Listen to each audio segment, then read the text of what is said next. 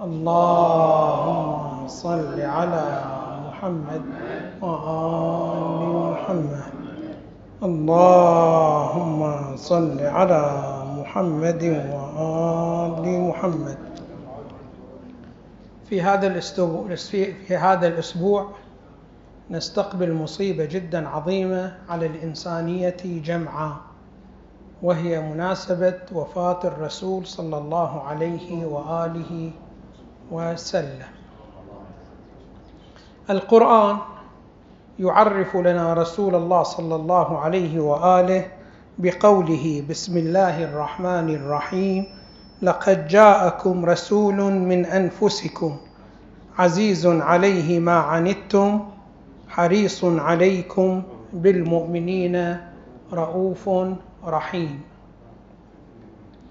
في هذه الآية المباركة الله سبحانه وتعالى يعرفنا قيمة رسول الله صلى الله عليه وآله بيننا وقيمتنا لديه. فيجب أن نتعامل مع تعليمات الرسول صلى الله عليه وآله من خلال هذا التعريف. فأول خصوصية يبينها الله سبحانه وتعالى لرسول الله صلى الله عليه وآله رسول من أنفسكم. الله سبحانه وتعالى عندما أراد أن يرسل هذا الرسول كان بإمكانه أن يرسل رسول من بعض المجتمعات المتحضرة. فإنه في ذاك الزمان كانت الحضارة الفارسية وكانت الحضارة اليونانية وكانت الحضارة الهندية متقدمة كثيرا على الحضارة على شبه الجزيرة العربية. أساسا شبه الجزيرة العربية كانت معدومة فيها أي حضارة من الحضارات. ولكن الله سبحانه وتعالى أرسل خصوص هذا النبي صلى الله عليه وآله من أنفسكم. يعني ماذا من أنفسكم؟ يعني أنتم تعرفونه تمام المعرفة. فالنبي صلى الله عليه وآله معروف من قبل أهل شبه الجزيرة العربية بالصدق وبالأمانة وبرجاحة العقل. فما يمكن أن يدعو بشيء من الأشياء ويكون هذا الشيء ليس بواقعي وليس بصحيح. فما يمكن يدعي أنه مرسل من الله سبحانه وتعالى وهو ليس بمرسل. وما يمكن أن يدعي أي شيء من الأشياء من الكمالات وهو كاذب. فإنه معلوم بينكم عاش بين ظهرانيكم وعاش وتعامل معكم بمطلق الأمانة وبمطلق الصدق وبمطلق رجحان العقل. فأنتم شنو ماذا تعرفونه تمام المعرفة. فما يمكن أن تشككوا فيه بأي إشكال. بخلاف لو الله سبحانه وتعالى أرسل لكم رجل من اليونان أو رجل من الهند أو رجل شنو ماذا من الفارس من فارس. يمكنكم أن تحتجوا وتقولون هذا الشخص لا نعلم حقيقته فكيف نتعامل معه؟ لا هذا عاش بينكم. هذه المسألة الأولى. المسألة الثانية عزيز عليه ما عنتم. عزيز يعني صعب عليه أن يصيبكم شيء يشقيكم ويتعبكم سواء كان في الحياة الدنيا أو في الحياة الآخرة. فالنبي صلى الله عليه وآله يهتم براحة هؤلاء المخاطبين مطلق المخاطبين سواء آمنوا أم لم يؤمنوا. الخطاب هنا شنو ماذا؟ لقد جاءكم رسول من أنفسكم مو خصوص المؤمنين وإنما من كل الذي يخاطبهم رسول الله صلى الله عليه وآله برسالته. فهو شنو ماذا؟ يصعب عليه عزيز عليه أي يصعب عليه أن يحملكم ما يشقيكم وما يتعبكم سواء كان في الدنيا أو في الآخرة. فإذا جاءكم بوصية مرتبطة بالدنيا فعليكم بالتعامل معها تعامل جدي فإن فيها مصلحتكم. وإذا جاء لكم بوصية مرتبطة بالآخرة فأيضا عليكم التعامل معها تعامل جدي فإن فيها مصلحتكم. كلكم بهذه الصورة بهذا النحو. عزيز عليه ما عنتم حريص عليكم. يعني شنو ماذا؟ ما يهتم فقط بالمصالح العظيمة لا. وإنما كما يهتم بالمصالح العظيمة يهتم أيضا بالمصالح الصغيرة. فأنتم تلاحظون شنو ماذا في المقررات الشرعية؟ اهتم بالأمور الكبيرة جدا واهتم بالأمور الصغيرة جدا جدا. فكما أنه اهتم بنصب خليفة للمؤمنين وللمسلمين وللإنسانية جمعاء بعد وفاته كذلك اهتم عندما يريد الإنسان أن يدخل الحمام يقدم شنو ماذا اليد الرجل اليمنى بهي الصورة. فإذا هو شنو يقدم شنو ماذا اليسرى وإذا أراد أن يدخل المسجد يقدم شنو ماذا اليمنى. فانظروا الفرق بين هذه التوصية والتوصية الأولى المرتبطة بقيادة العالم الإسلامي. فإذا حريص عليكم. يعني ما ترك لا صغيرة ولا كبيرة إلا وبينها لكم مما فيه صالحكم. الأمر الثاني حريص عليكم بالمؤمنين رؤوف رحيم. طبعا الإنسان يختلف استفادته من رسول الله صلى الله عليه وآله. فكل إنسان في الأرض هو مستفيد من النبي صلى الله عليه وآله سواء كان مؤمن أو كان فاسق سواء كان موحد أو كان كافر ومشرك. الكل يستفيد من النبي صلى الله عليه وآله. ولكن بلا إشكال المؤمنون يستفيدون استفادة عظيمة جدا من النبي صلى الله عليه وآله. وذلك لأن المؤمن يهتدي بهدي النبي في دائرة أوسع من اهتداء المشركين أو اهتداء الكفار أو اهتداء شنو الفاسقين. فالمؤمن يستفيد في دائرة امتثاله لوصايا رسول الله صلى الله عليه وآله. فلذلك هنا زاد عليهم بأنه شنو ماذا حريص عليكم ثم قال بالمؤمنين خصوصا. رؤوف رحيم يشير إلى هذه الاستفادة الخاصة المرتبطة بالمؤمنين. فعلينا أن نتعامل مع رسول الله صلى الله عليه وآله. تعامل يتناسب مع هذه الخصوصيات في شخصيته. فإن الإنسان عندما يتخلف في التعامل مع رسول الله وإذا كان هو شنو ماذا ينطلق من خلال إنسانيته لابد أن يكون له مبرر في هذا التخلف وفي هذا التقصير. فأنت إذا أوصاك مثلا شخص شنو ماذا من الأشخاص بوصايا قد تشكك في ماذا؟ في أنه يتمصلح من وراء هكذا وصية أو يريد أن يشغلك بشيء من الأشياء من خلال هذا الإيصاء ومن خلال هذه المفردة من الوصايا. هذه كلها الاحتمالات غير محتملة في النبي صلى الله عليه وآله. فإنه محب لكم رؤوف بكم حريص على مصالحكم ومنكم. فما يحبه لنفسه يحبه لكم وما يحبه لكم يحبه لنفسه.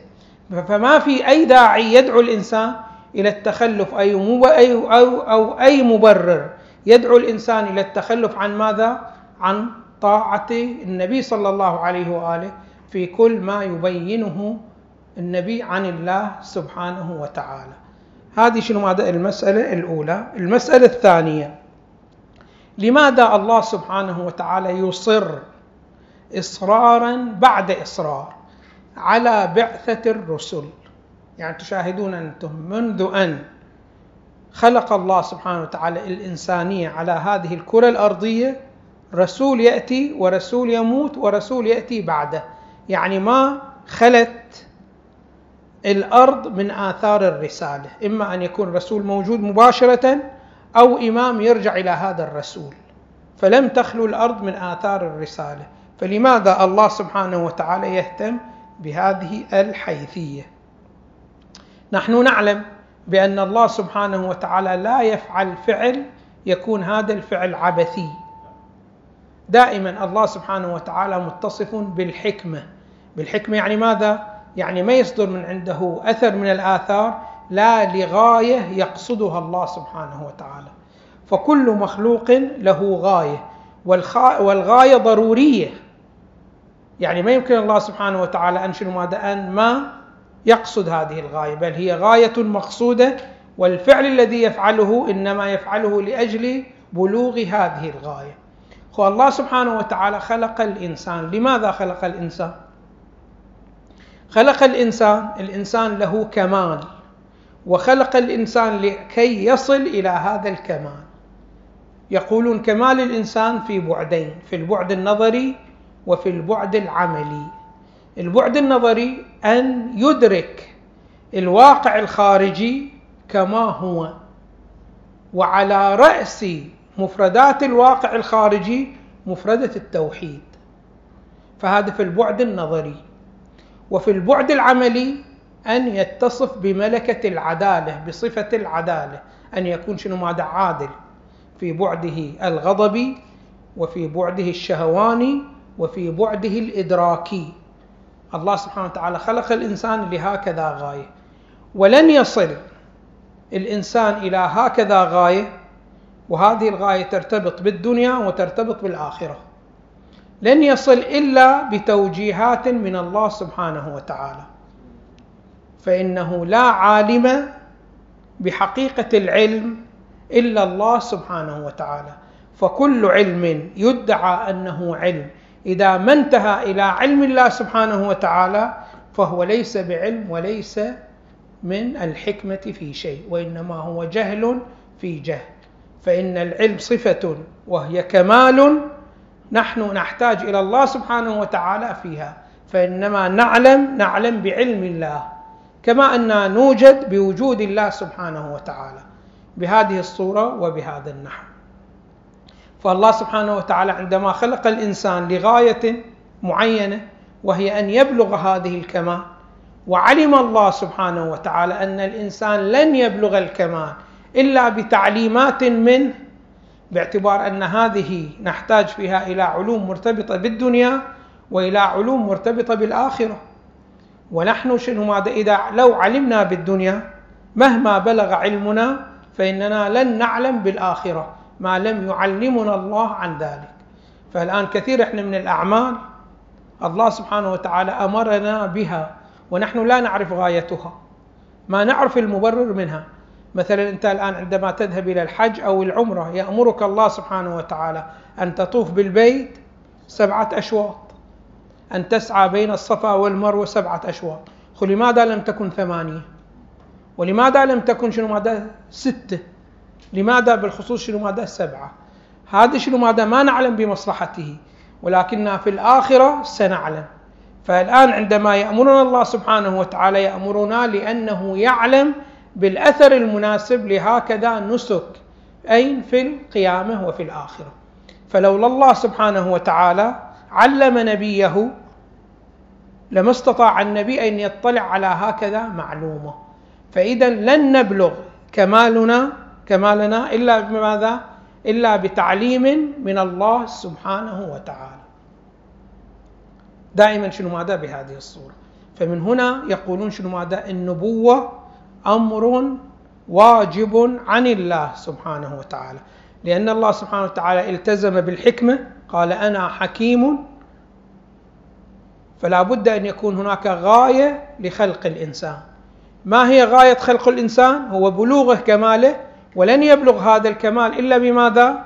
إلا بتوصيات من النبي صلى الله عليه وآله أخذها عن الله سبحانه وتعالى. هذه التوصيات مرتبطة بالدنيا وبالآخرة. ولن يستطيع الإنسان مهما بلغ في درجة العلم وفي درجة الفكر أن يصل إلى هكذا معلومات. لن يبلغ الإنسان. فلذلك الذين يقولون بأنه نحن نستغني عن الأنبياء واضح شلون؟ وإن الأنبياء ليس هناك فرق بينهم وبين العلماء الآخرون إلا أنهم عندهم قوة فكر وقوة نظر هذا الأمر خطأ في خطأ. فإن النبي ليس يختلف عن بقية العلماء بأنه له فكر شديد وله شنو ماذا نظر واسع لا. وإنما يختلف عنهم بأن له اتصال بالوحي بالله سبحانه وتعالى. وبقية العلماء ما عندهم هكذا شنو ماذا اتصال. فلذلك العالم مهما بلغ علمه يحتمل الخطأ. أما النبي صلى الله عليه وآله والوحي فلا يحتمل الخطأ أبدا أبدا. بهذه الصورة. فإذا الإنسانية جمعاء سواء كانت عالمة أو جاهلة سواء كانت مفكرة أو غير مفكرة لا تستغني عمن عن وجود النبي صلى الله عليه وآله. فهذا شنو ماذا دليل؟ ضرورة شنو ماذا؟ بعثة الأنبياء. المسألة الثانية التي أريد أن أتكلم بها أو المسألة الثالثة التي أريد أن أتكلم فيها لماذا يكلف الله العباد؟ البعض قد يظن بأن الله سبحانه وتعالى ينتفع من تكليف العباد. أو شنو ماذا؟ أو الله سبحانه وتعالى أعطى للإنسان شيء من الأشياء ويطالبه بالعوض. فكأنه معاملة. الله سبحانه وتعالى مثلا أعطاك القدرة أعطاك القوة أعطاك المكن على أن تعلم فطلب طلب منك شنو ماذا؟ أجر لهذا الأمر وثمن لهذا الأمر. فقال لك شنو ماذا؟ صلي ثمن لهذه القدرة التي أعطيتكها فكأن هناك معاملة. لا الأمر شنو ماذا؟ مو بهذه الصورة. وإنما كل هذه التكاليف التي أمر الله سبحانه وتعالى الإنسان بها لا لينتفع بها الله سبحانه وتعالى ولا أنها عوض في معاملة. وإنما هي لأجل أن يبلغ الإنسان الكمال الذي الله سبحانه وتعالى خلقه ليبلغه بهذه الصورة بهذا النحو. فلذلك نحن عندما نقرأ في القرآن الكريم دائما شنو ماذا؟ الإنسان الذي يتخلف عن أداء الوظائف الشرعية الله سبحانه وتعالى يسجله ظالم يقول هذا ظالم. ولكن ظالم لمن؟ لنفسه واضح شلون؟ ومن يرغب عن ملة إبراهيم إلا من سفه نفسه يعني استخف بنفسه فما يراعي شنو ما دام مصلحة نفسه فدائما شوفوا هذا الإنسان والإنسان للأسف الشديد كثيرا من الأحيان تمر عليه حالات معينة هو لا يعي أبعاد هذه الحالات وما يعي حقيقة هذه الحالات كثيرا من الإنسان شنو ماذا؟ هو قاعد يظلم نفسه. ويظن بأنه هو شنو ماذا؟ ينصف نفسه. لا أنت قاعد شنو ماذا؟ تظلم نفسك. فالإنسان عليه أن يلتفت إلى تخلفه في هذه الأبعاد. فهذا الإنسان الذي شنو مثلا؟ ما يلتزم بصلاة الصبح في وقتها. هذا في الواقع ظالم لمن؟ مو ظالم لله سبحانه وتعالى لأن الله سبحانه وتعالى ما يستفيد أي شيء ولا يدخل في جيبه شيء من صلاتك شنو ماذا في هذا الوقت المعين. ولكنك أنت تظلم شنو ماذا نفسك. فشوفوا الآن هذا الشخص الذي يمارس الرياضة عنده برنامج يمارس من خلاله الرياضة. تشوفوا شنو ماذا يحافظ على تنفسه تنفس سليم لياقته دائما جيدة. واضح شلون الإنسان إذا ما يمارس الرياضة تشوفه إذا يقف يتعب. لم يمارس أي عمل صعب ولكن بمجرد شو ماذا أن يقف يتعب. يمشي مقدار يسير يتعب. ويبدأ يتنفس شنو ماذا؟ بقوة وبصعوبة. يحتاج إلى شنو ماذا؟ إلى ممارسة رياضة. عندما يمارس الرياضة من الذي راح يرتاح؟ أنا أو أنت أو هو؟ قطعا شنو ماذا؟ هو الذي شنو ماذا؟ يرتاح. فإذا ما يمارس الرياضة فقد ظلم من؟ ظلم نفسه. كذلك كل الواجبات الشرعية والتكاليف الشرعية كلها بهذه الصورة. فيجب على الإنسان السليم شوفوا ترى كثير من أفراد الإنسان مصابين بالأمراض النفسية ولكن ما يعون لهكذا أمراض نفسية. لماذا؟ لأن مصيبة المرض النفسي أن ما يخرج ألمه إلا شنو ماذا؟ في النشآت المستقبلية. ويعي الإنسان بأنه واقعا شنو ماذا؟ ظلم نفسه. فالإنسان الذي يتساهل مع المقررات الشرعية ومع التكاليف الشرعية والوظائف الشرعية فقد ظلم نفسه. لماذا؟ لأن الله سبحانه وتعالى ما يتربح من وراء صلاتك. إذا أنت أتيت بصلاة موافقة إلى التوجيهات الشرعية فأنت الذي سترتاح منها أولا وأخيرا. وإذا لم تأتي بها بهذه الصورة فأنت أول واحد تتأذى منها وأنت الوحيد الذي تتأذى منها.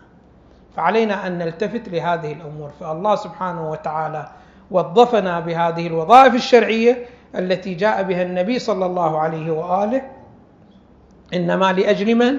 لأجل مصالحنا فلذلك يوم من الأيام النبي صلى الله عليه وآله كان جالس مع أصحابه فالتفتوا فإذا النبي يبتسم فسألوه يعني ما هو سبب هذه الابتسامة؟ فيقول تذكرت حالي وحالكم. فسألوا كيف يا رسول الله؟ قال كأني وإياكم كأني وإياكم كأني أنا مع أناس. هؤلاء الناس يتسابقون يريدون أن يقعوا في حفرة. وأنا شنو ماذا؟ أصدهم عن الوقوع في هذه الحفرة وهم يصرون على الوقوع شنو ماذا في الحفرة. فهكذا النبي صلى الله عليه وسلم يبينهم بأن هي التكاليف الشرعية كلها شنو ماذا؟ من جاءت لكم من الوقوع في الخسارة. وأنا قاعد شنو ماذا؟ أدفعكم عن الوقوع في الخسارة وأنتم تصرون على الإيقاع بأنفسكم شنو ماذا في الخسارة. فلنلتفت على أنه حقيقة التخلف عن الأداءات الشرعية حقيقتها هو هكذا. أمر غفر الله لي ولكم والحمد لله رب العالمين. وصلى الله على محمد وآله الطيبين الطاهرين.